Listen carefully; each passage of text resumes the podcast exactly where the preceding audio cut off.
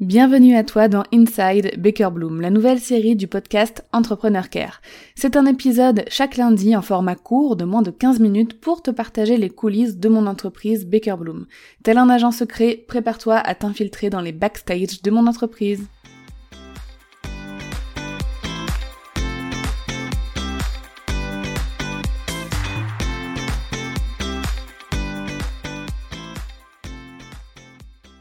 Il y a peu de temps, échangé avec une copine freelance que j'apprécie du, fond du cœur, et euh, on échangeait, elle me disait qu'elle traversait des moments pas faciles ces derniers temps, donc régulièrement, bah, je vais prendre de ses nouvelles, euh, voilà, on échange souvent sur Instagram. Et lors de notre dernière conversation, elle m'annonce traverser une période creuse au niveau de son business, niveau client, chiffre d'affaires, la direction qu'elle doit prendre aussi, etc. Et je lui ai dit, bah tout simplement, en tant que, collègue slash copine euh, entrepreneur, je lui ai dit que si je pouvais faire quoi que ce soit pour elle, bah, qu'elle n'hésite pas à me solliciter. Elle m'a répondu en me posant une question. Dorian, comment je peux faire pour prendre une posture plus de CEO, plus dans la vision, dans la stratégie et moins dans l'opérationnel? Donc déjà, je me suis dit au départ, est-ce que je suis la bonne personne à qui poser cette question? Et soudain, je me suis dit, mais est-ce que moi-même j'ai une posture de CEO Et là, j'ai quand même réfléchi.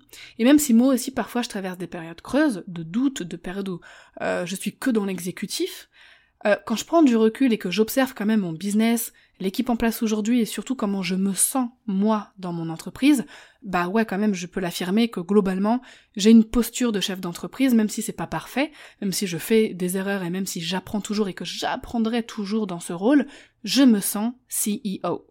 Voilà, ça c'est dit, c'est un feeling que j'ai qui est ancré en moi et avec lequel je me sens hyper bien.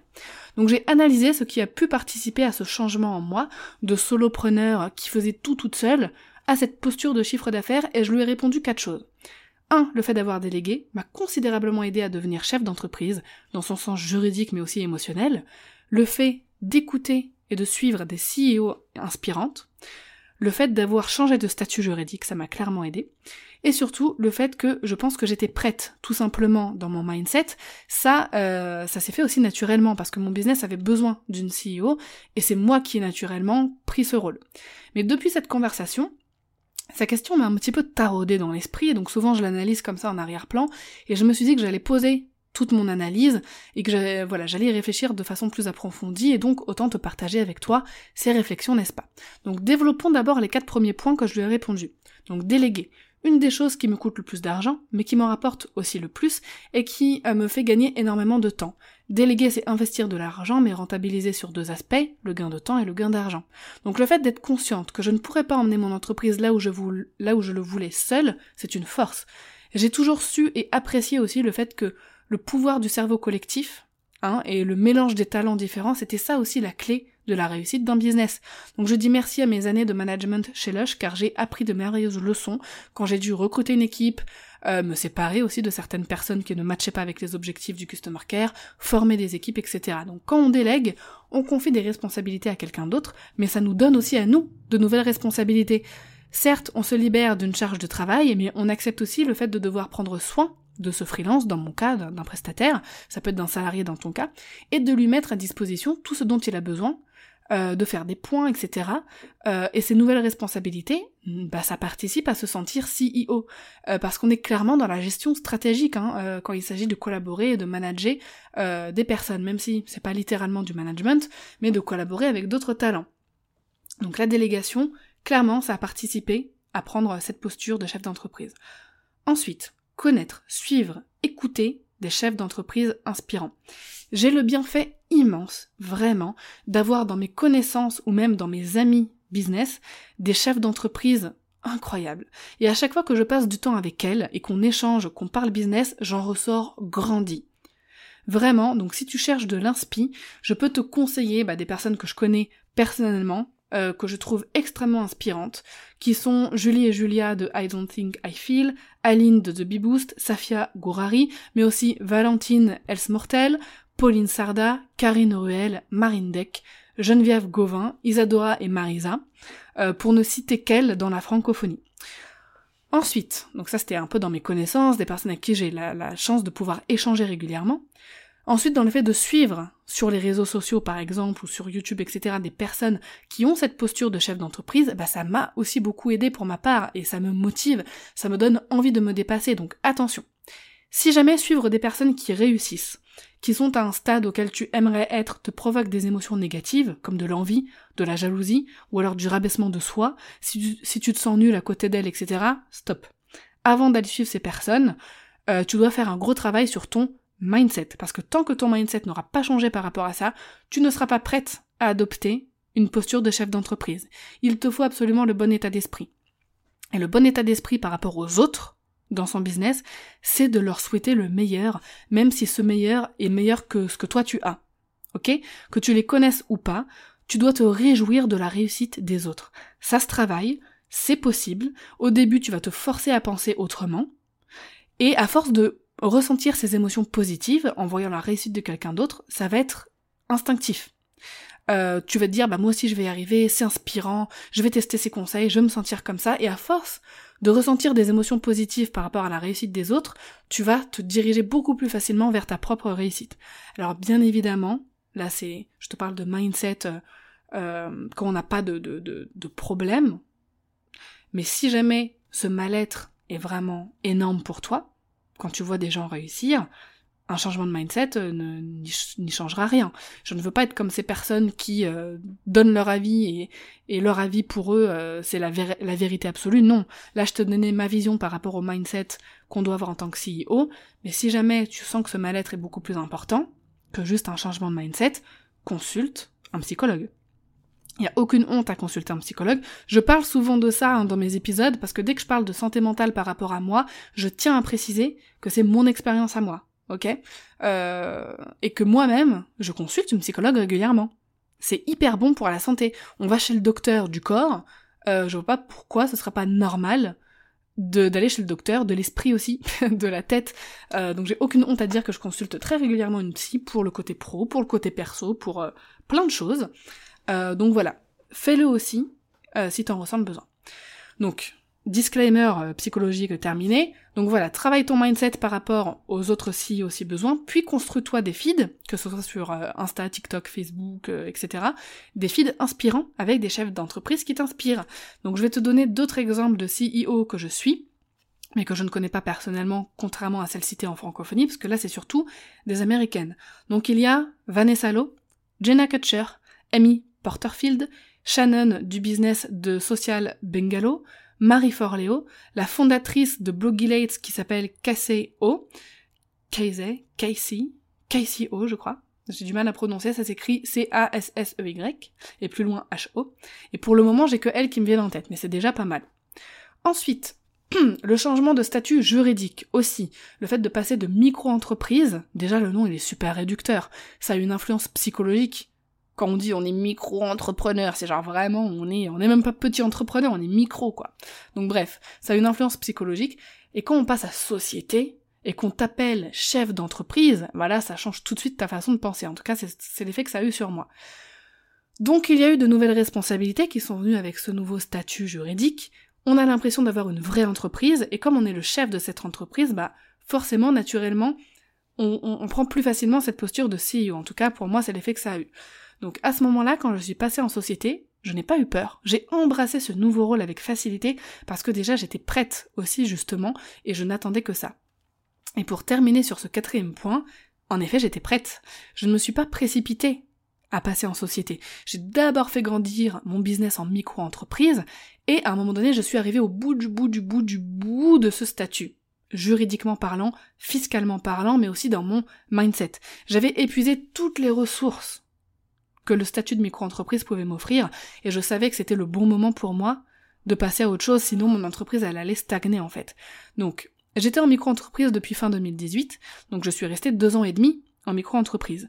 Pendant ces deux ans et demi, je me suis permise de tout expérimenter, le freelancing, le consulting, les accompagnements, les formations, les programmes, les workshops, etc. Et je pus, euh, avec ce statut, voir ce que j'aimais ou pas, et me diriger vers ce que je désirais vraiment pour mon entreprise. Donc, au bout de ces deux ans et demi, j'étais prête parce que j'avais fait les erreurs qu'il fallait faire en micro, hein, qu'on peut pas forcément se permettre de faire en société, parce que j'avais beaucoup appris, parce que j'avais pris des risques aussi. Donc ensuite, j'ai réfléchi. Là, on a fait le point sur les quatre points que j'avais répondu à ma copine, mais ensuite j'ai réfléchi à d'autres éléments qui avaient pu m'aider à avoir une posture de chef d'entreprise.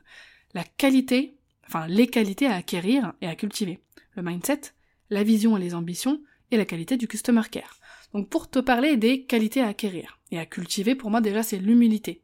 C'est beaucoup plus facile hein, euh, pour déléguer euh, et de, pour faire confiance aux autres. Donc être humble, très important. Qualité à acquérir, à cultiver.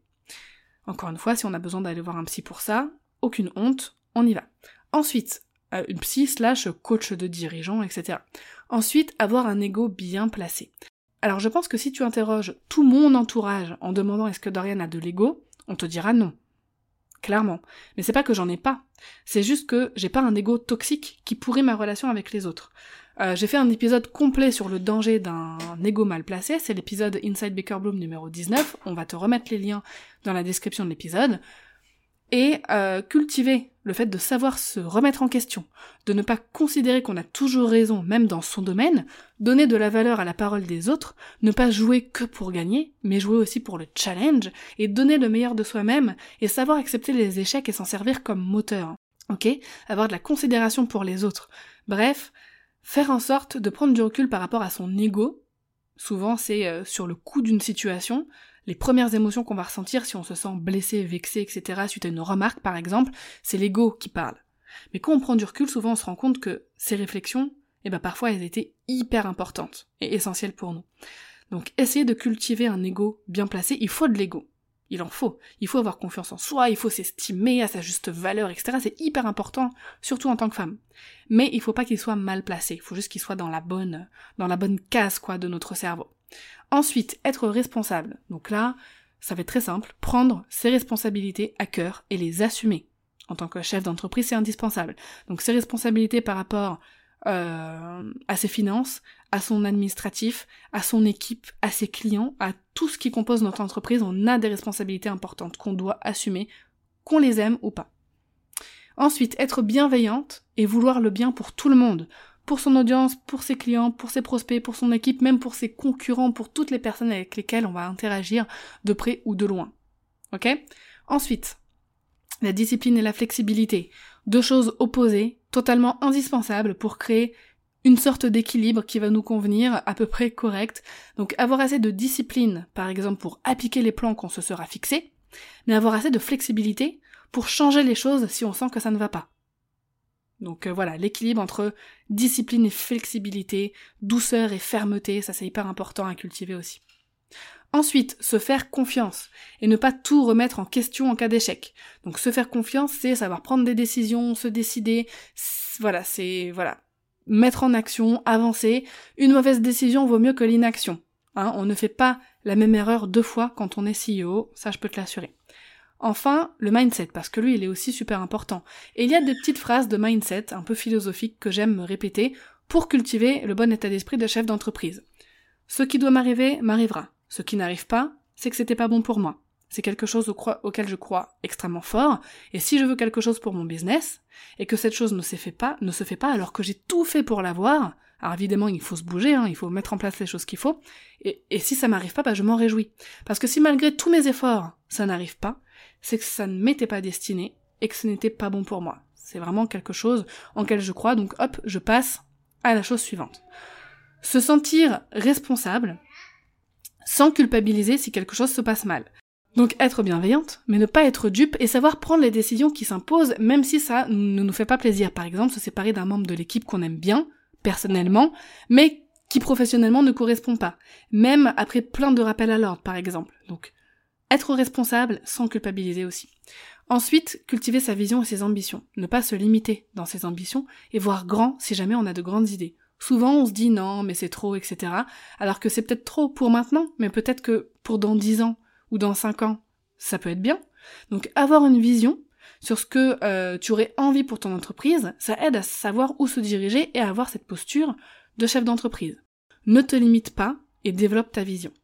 Enfin, la qualité du customer care, bah oui, forcément, parce que tout mettre en œuvre pour offrir un excellent customer care dans son business aide à prendre sa posture de chef d'entreprise. La voix du client, c'est indispensable pour développer une entreprise. Les retours positifs, ça flatte l'ego et ça nourrit notre rôle de chef d'entreprise. C'est une responsabilité d'offrir un bon customer care. Et les retours négatifs aussi, ça nous aide à construire notre entreprise. Et le fait euh, déjà de, prendre cette responsabilité, ça montre qu'on est sur la bonne voie. Excusez-moi pour les apparitions de Minnie Baker, hein. elle vient de rentrer de la crèche. Euh, donc pour récapituler, déléguer, connaître euh, d'autres chefs d'entreprise et en suivre, changer de statut juridique, euh, avoir des nouvelles qualités et les cultiver, travailler son mindset, euh, avoir une vision et des ambitions, et enfin, euh, bah, avoir une bonne qualité de customer care. Merci de t'être infiltré dans les coulisses de Baker Bloom. Si tu aimes ces épisodes, mets-moi la plus belle note possible et un joli avis sur ta plateforme d'écoute. À lundi prochain pour un nouvel épisode d'Inside Baker Bloom.